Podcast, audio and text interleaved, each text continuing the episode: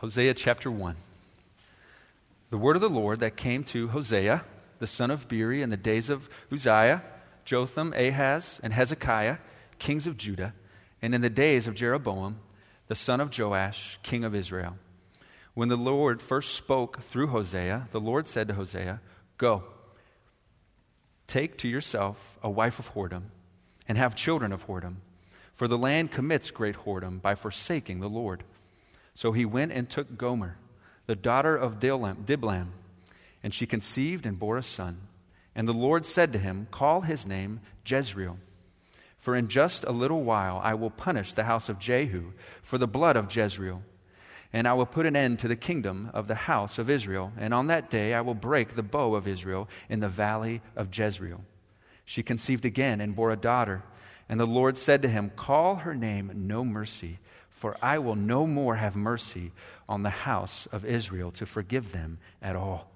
But I will have mercy on the house of Judah, and I will save them by the Lord their God. I will not save them by bow, or by sword, or by war, or by horses, or by horsemen. When she had weaned no mercy, she conceived and bore a son. And the Lord said, Call his name not my people, for you are not my people, and I am not your God. Yet the number of the children of Israel shall be like the sand of the sea, which cannot be measured or numbered. And in the place where it was said to them, You are not my people, it shall be said to them, Children of the living God. And the children of Judah and the children of Israel shall be gathered together, and they shall appoint for themselves one head, and they shall go up from the land. For great shall be the day of Jezreel. Amen. You may be seated. Well, not your most obvious Valentine's Day weekend scripture reading. Uh, you remember we're uh, looking at one of those sermons in the series uh, Biblical Answers to Life's Big Questions, and we're tackling love, sex, and God from Hosea chapter 1. And having said it's not the typical uh, Valentine's Day weekend passage, it's not the kind of thing you'd expect to find printed on a Hallmark greeting card that you bought for your girlfriend, boyfriend, husband, or wife this weekend uh, it's actually very uh, appropriate and important uh, whether we are single or married, and uh, we'll see that. Um, and I need to set the scene a little bit before we um, set the context a little bit before we get into the actual passage in terms of the story arc of the Bible. You may remember last week that I shared that when we were running a Christian meeting at a um, high school, uh, some of us were trying to uh, get some attention to this Christian meeting. And so, what we decided to do was put up a poster all over the campus with one big word in capital uppercase letters sex. And underneath, in rather small writing, now we have got your attention. Let me uh, tell you about the Bible study on Thursday. And uh, actually, in a certain kind of way, that's pretty much what Hosea is doing. Um, and to see that, I need to show you a little bit about this story arc of the Bible about sex and marriage. Just a couple of instances of that. That well known passage in Ephesians chapter 5, which is often read out at weddings. Paul talks about marriage, um, but what he says there at the end is actually, I'm talking about Christ's love for the church. So when we see a godly Christian marriage, when we see the respect the wife has for a husband, when we see the sacrificial love that a husband has for his wife, what we are sensing viscerally in our guts, Paul says, is the kind of love that God has for his people. Another instance in this story arc about the love, sex, and, uh, uh, marriage and God that we're thinking about this morning is in the Song of Songs, the Song of Solomon. We had it sung for us so beautifully, excerpts from it uh, this, uh, this service, earlier in the service. One of the old debates about that Old Testament book, the Song of Solomon, is whether it is about love and sex and marriage or whether actually it's about our relationship to God. And the answer, of course, is it's about both. So the Song of Songs is about sex and marriage. Um, when Rochelle and I got married, we had um, parts of that book read out for us at our wedding by a newly wed couple. And I can tell you by the look on their faces as they read out that passage, it was definitely about sex and marriage. Uh, they were blushing as they talked about big bunches of grapes and tall towers and all the rest. But on the other hand, sex and marriage in the story arc of the Bible is actually about something else God's love for his people. Now, Hosea is working within that whole story. Obviously, it's in the Old Testament, but uh, in Genesis chapter 2, God declared sex and marriage good. And then when he reached out to his people with his covenant love for them, a sort of marriage covenant love. Hesed is the Hebrew word for it, loyal love. Uh, that's revealed in Scripture, and Hosea is working within that overall rubric, that overall story uh, that is told throughout the Bible of God's relationship to his people the one is related to the other. When we have um, polygamous spiritual relationship to many different gods in polytheistic kind of ways, we will tend to have polygamous human relationships as a reflection. You can see this throughout human history. Um, pagan society with its many gods, the, the, the, Roman Empire, as marriages broke down, as they became less and less cohesive, then society broke down, and they had fewer and fewer children, and then they had to hire mercenaries to protect them as their population declined, and then those mercenaries turned on them and fought against them, and the Roman Empire uh, came to a crashing end. So, marriage is a cohesive glue to society. But it's even more than that. It's a mystery, Paul's technical word for it, that which was hidden but is now revealed in Christ. A message that constantly points to God's love for his people. Now, one final word about this text before we get into it. There's obviously some warning in it, but it ends on a note of, note of hope, whether you're single or married. Now, let's get into it then. Hosea chapter 1. It's basically structured in three parts. Verse 1 is the situation.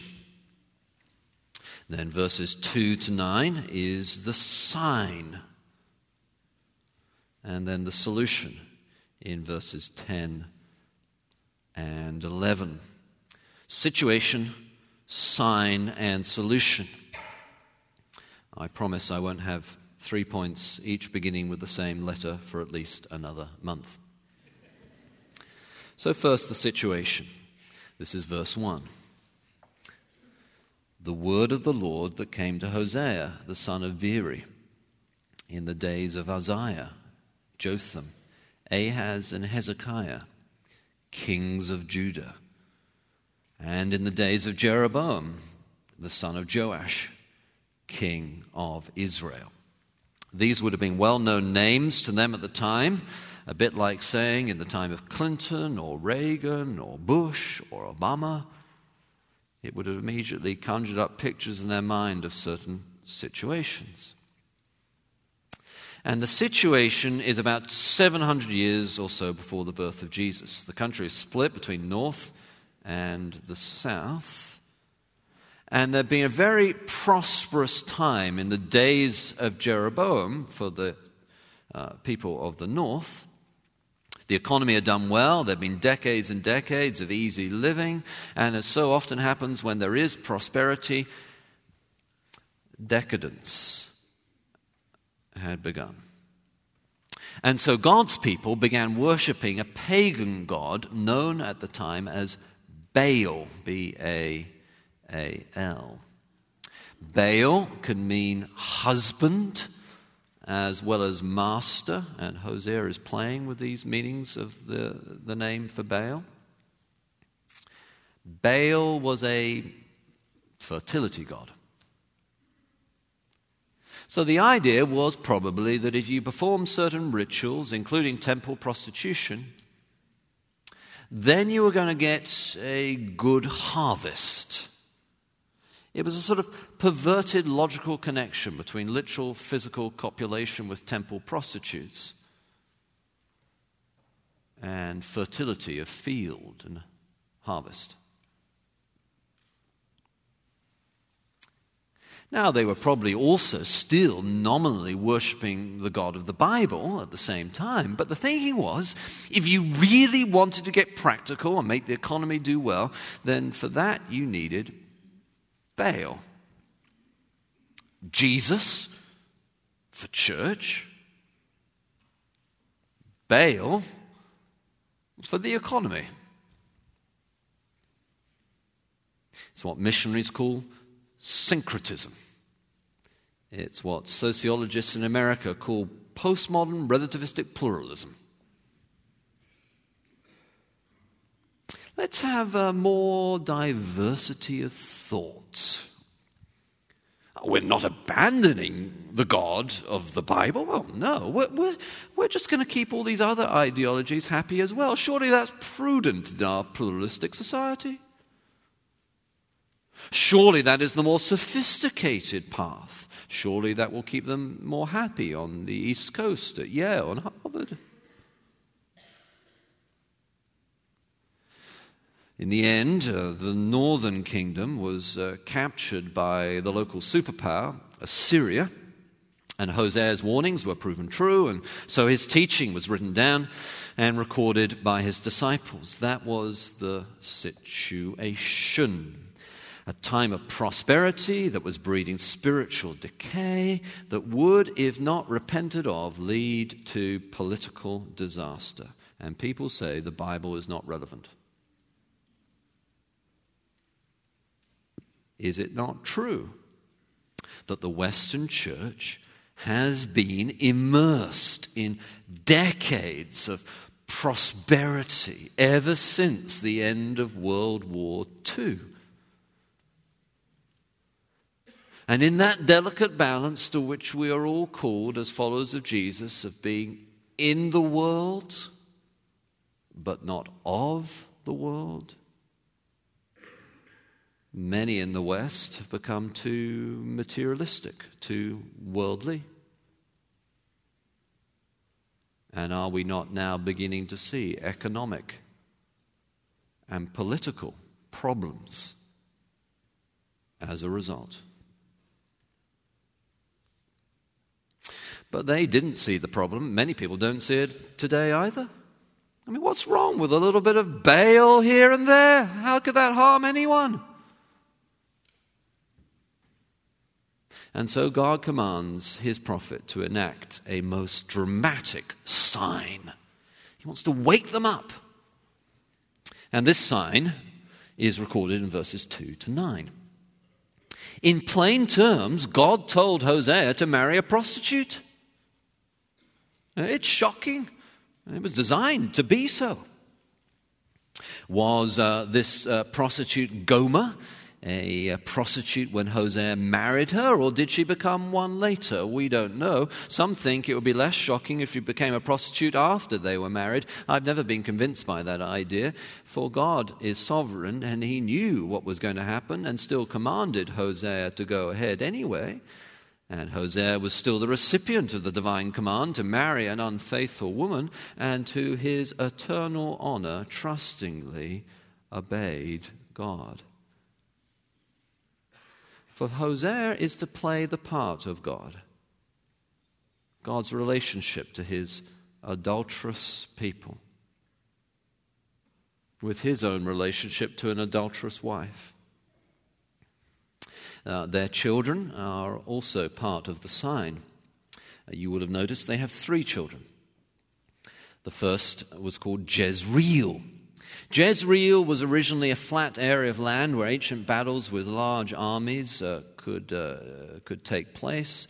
It was famous for one particularly brutal um, massacre performed by King Jehu when he came to power. At Jezreel, he had killed every possible rival in a sort of mafia Sopranos, Al Capone, Valentine's Day massacre. And so God says he's going to break the bow of Israel. That is the bow that Jehu used at that Valentine's Day massacre. That's the first child. The next child is called No Mercy. Just think about this for a moment. This is the prophet Hosea, who was, by the way, the greatest of the 12 so called minor prophets. He's at the head of the section of minor prophets in the Hebrew Bible for a reason. He is one who much influenced the great prophet Jeremiah. He's a bit like a famous pastor who everyone quotes in all their sermons. Huge spiritual influence Hosea had. Now, can you imagine going to that pastor's church? And uh, his child is wandering off in the back of the church, and uh, he, he calls out, um, No mercy.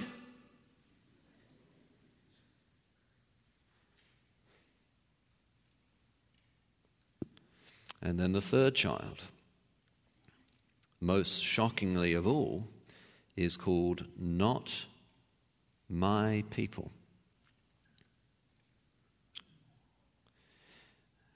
There's a um, play on words at the end of verse 9. You may remember that in biblical history, God rescued his people from Egypt through the hand of Moses. And God appeared to Moses in a burning bush, and he said to Moses, Tell them that I am sent you. Yahweh sent you. I am sent you. And here, at the end of verse 9, by the sign of this child, not my people, literally it is, I am no longer I am to you. Now, again, can you imagine going to the church of that famous pastor and his child is wandering around the church somewhere? And he calls out and says, Not my people. It is shocking. A shocking sign.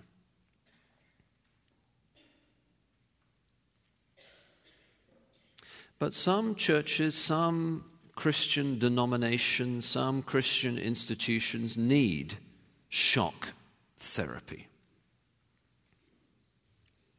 There are Christian organizations that look good on the outside but are rotting within because they have abandoned their exclusive commitment to the God of the Bible.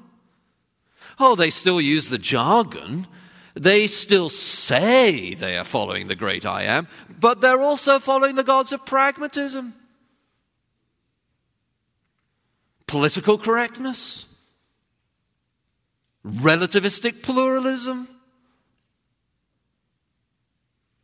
What Hosea is saying, what God is saying through Hosea, is that the marriages of that kind, that kind of ideological marriage, the children of that marriage will not be Christian. People do not get out of bed early in the morning to go to church. They, they don't give their money and their time uh, to institutions and communities that are no different from anything else. If you can be saved by anything other than Jesus, then why bother to give your life to Jesus? Oh, for a while, for a few years, you hang on to the old tradition, but the core of it is rotted from inside, like a wet piece of wood or a bone with cancer ready to break. Let us be frank. We have seen this in once great Christian universities across this country. When you start to say that other gods and other ways are equal, you are at most one generation, the children, one generation away from complete apostasy. After all, God is a jealous God. He's like a husband. And no husband who loves his wife will put up with discovering her copulating with other lovers when he comes back from a business trip. He will not. God will not long bless an organization or a denomination or a church that says that Jesus is just one among many gods. That, that what you call theological diversity, says Hosea by the sign that God commanded him to enact, is actually spiritual adultery. And God will brook no rivals. His covenant is exclusive. And if you try to have God and also have Baal, you will end up with disaster spiritually, financially, and yes, politically as well. Righteousness exalts a nation, but sin is a reproach to any people. God, have mercy on us. Well, that was the sign.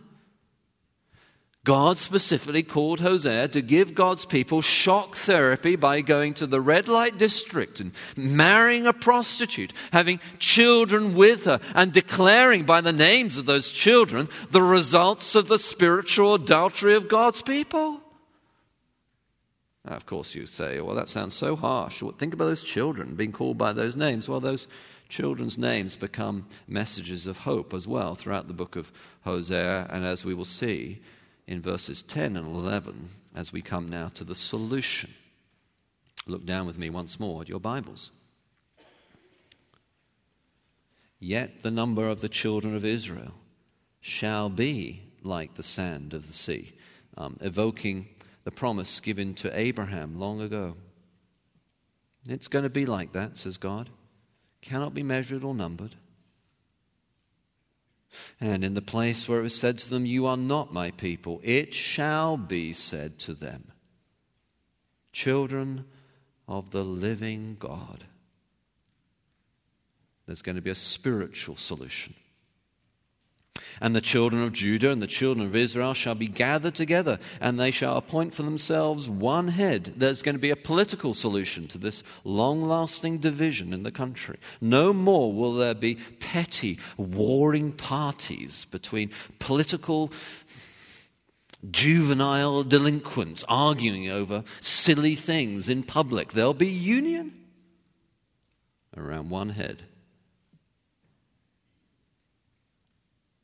And not only spiritual and political, economic. They shall go up from the land. For great shall be the day of Jezreel. Go up as in springing up like a harvest, an economic uh, resurgence. The stock market doing well. For great shall be the day of Jezreel. Jezreel now evoking its meaning, that word of scattering, as in sowing. There'll be abundant sowing, and therefore, springing up from the land will be a great economic harvest. Spiritual solution, political, economic. Now, you say, what does that have to do with uh, my marriage? Or with uh, me being single? Uh, say uh, you are single and you want to be married, but you're not sure where the man of your dreams is. And uh, if you came to see me and talked about this uh, challenge in your life, you might be frank enough to say that most of the men around seem to be more interested in computer games than marriage and babies.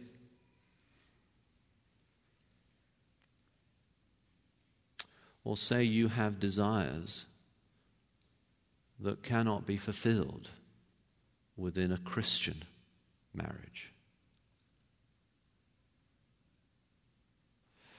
Or say your husband is a man who has lost your respect. Oh, you read Ephesians chapter 5 and it says, honor, respect, and submit to your husband, and you try, but it, he is not one you can respect. or say your wife no longer is attractive to you. I remember when uh, I was about to get married to Rochelle, and uh, I was having breakfast with a mentor friend of mine, an older friend of mine, older Christian man, and I was telling him that I was about to propose to this girl. And I expected him to give me a, a pat on the back and say, Congratulations, go for it. Instead, he looked at me straight in the eyes and said, Josh, that girl that tonight you're going to take out on a date, the same face you see tonight, you will have to wake up to every single morning for the rest of your life. It's good advice. Is it not in sickness and in health? Is it not until death us do part? Is it not for physical scarring as well as beauty?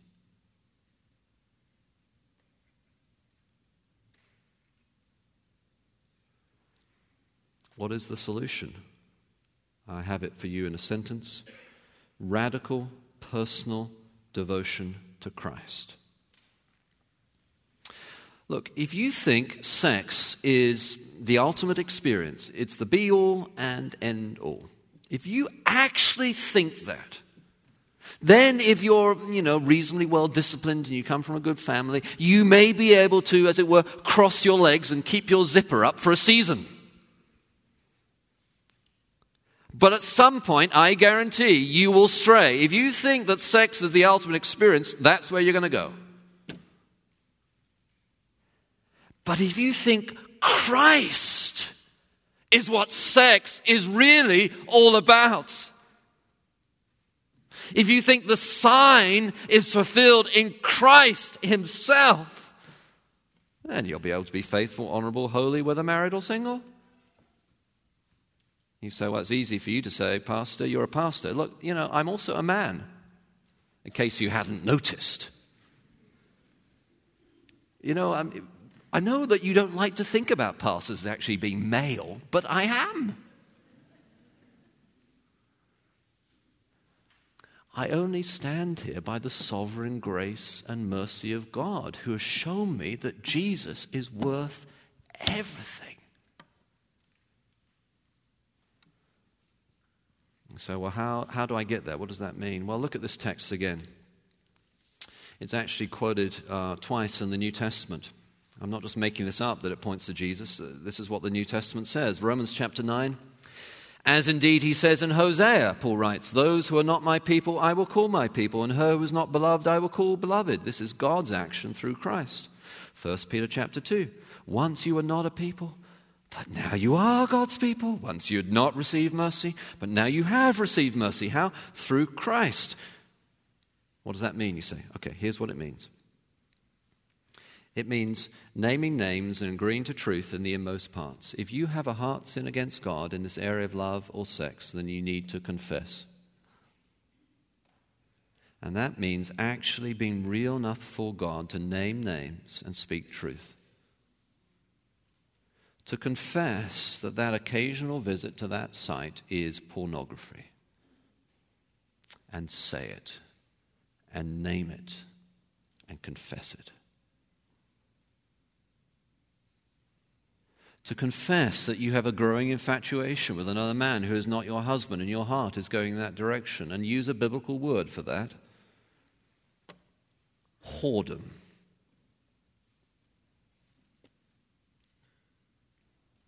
Don't spare yourself in this confession. You must be honest before God. Be real. He is a God of love and mercy and will receive those who confess. It means confessing that Jesus is right about this area of life as, as well as any other area. You know, Jesus himself taught on sex and marriage, a text that has been conveniently forgotten by various areas of the church these days, I find. Jesus said, In the beginning, they were made male and female, and the two shall become one flesh, and what God has brought together, let man not tear apart. Jesus' words. Confess that Jesus knows better about marriage than our culture does. Look, for some here, that is a hard truth to confess. It is deeply personal. I'm a pastor. I've talked to some of you and many people in various places about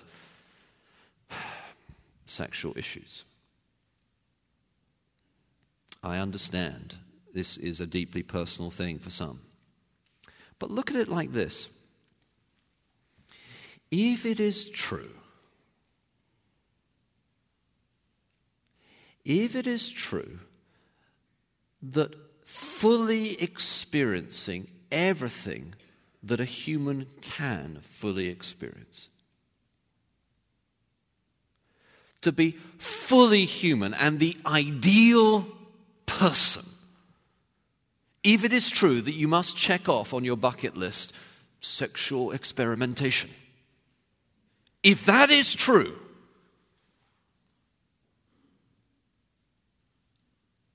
then Jesus was not fully and perfectly human. But he was. You can have the one signified without the sign. In fact, I have discovered that for some people, the sign gets in the way of the real point. And there are people I know who do not have the sign. But their devotion, their experience of Jesus is so rich, so meaningful. And the fruit of their ministry, so profound. They have the real thing.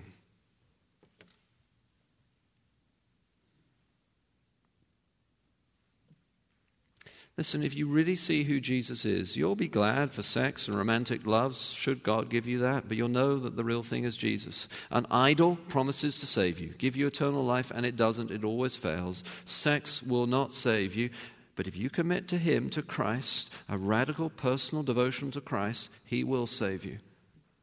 Uh, you know, radical personal devotional to Christ. You know, put it down in your notes and look up afterwards radical, meaning to the root, and personal devotion as in, you know, a heartfelt, thorough commitment. This isn't something to study out there. This is something to actually confess now. Baal is not God. Jesus is God. He is Lord of all there is none like him. He is not first among equals. He is God. And so, therefore, worship no other. Enjoy him above all. Honor him above all. Love him above all. He is Lord. Glory in him. Relish him. Be captivated by his love. It's better than jewels. It's better than diamonds. It's better than a million dollars. And it is certainly better than sex. You know, this is Jesus. Why get the whole world and lose your soul? Why, why have the sign and not the one signified? See Christ in all his glory. Love him as your husband, as your God, as the, as the love of your life. At his feet, humbly fall. Did, did you not hear that song earlier? I, I, I, when it was, this is now the third time I've heard that song. We sung from Song of Songs. It's just so profound. It, did you not hear it sung earlier?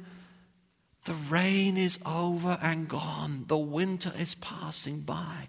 The time of singing has come. The clouds have parted from the sky. Arise, my love, and come away. For lo, the winter is past. The rain is over and gone. It's over and gone. My love, come away, my fair one. Come away. I'm not going to sing. You'll be very glad to know.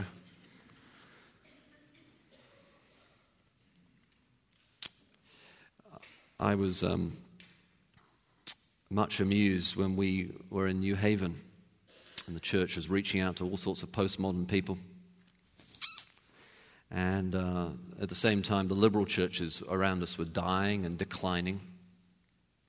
And we would sometimes have conversations with some of those liberal church leaders, and they, they want to know what we were doing. And uh, we would say, Well, we're preaching the Bible. You know, they thought we had some clever technique. It's like, well, no. I remember one particular man who said, he looked at me after I said that, said, Well, you know, we've tried everything else. Maybe we'll try that. the Lord bless you. You know, whatever it takes.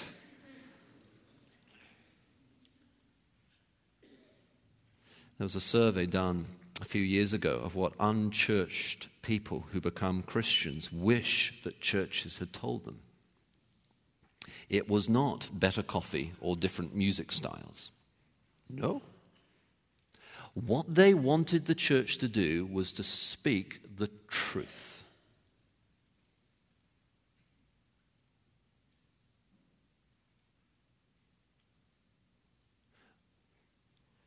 If any passage in the Bible speaks the truth, it's Hosea chapter 1. Our culture is obsessed by sex, and it is obsessed by the sign, and it's missing the one signified. Listen, Baal is not God.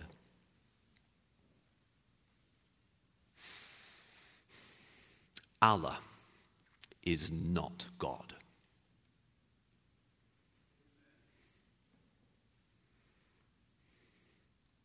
Jesus is Lord. His eyes are like flaming fire. His feet are like burnished bronze. His mouth is a double edged sword. And there is healing in his wings for the real Hosea Well, you know the story of Jesus, don't you? A whole bunch of rather overly judgmental men bring to him one woman who's been caught in adultery. What does the law say, teacher? Jesus stops and draws in the sand on the ground. And one by one they all go as they realize what the law says and they too have broken the law.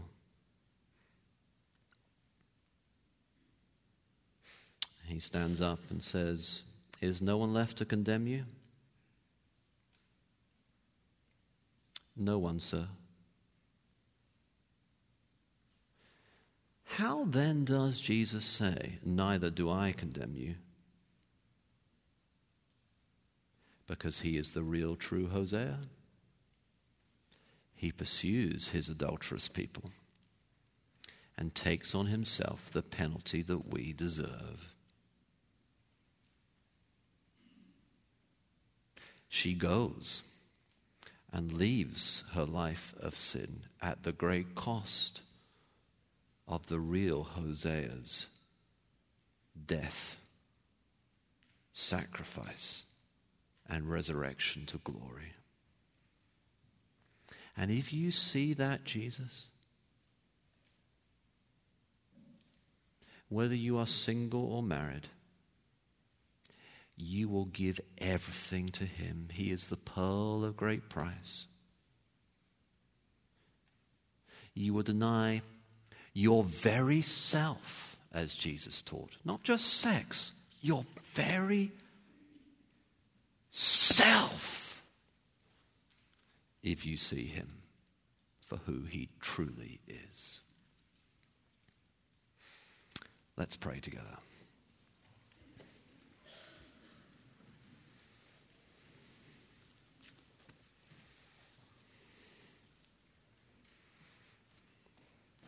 The rain is over and gone, the winter is passing by, the time of singing is come.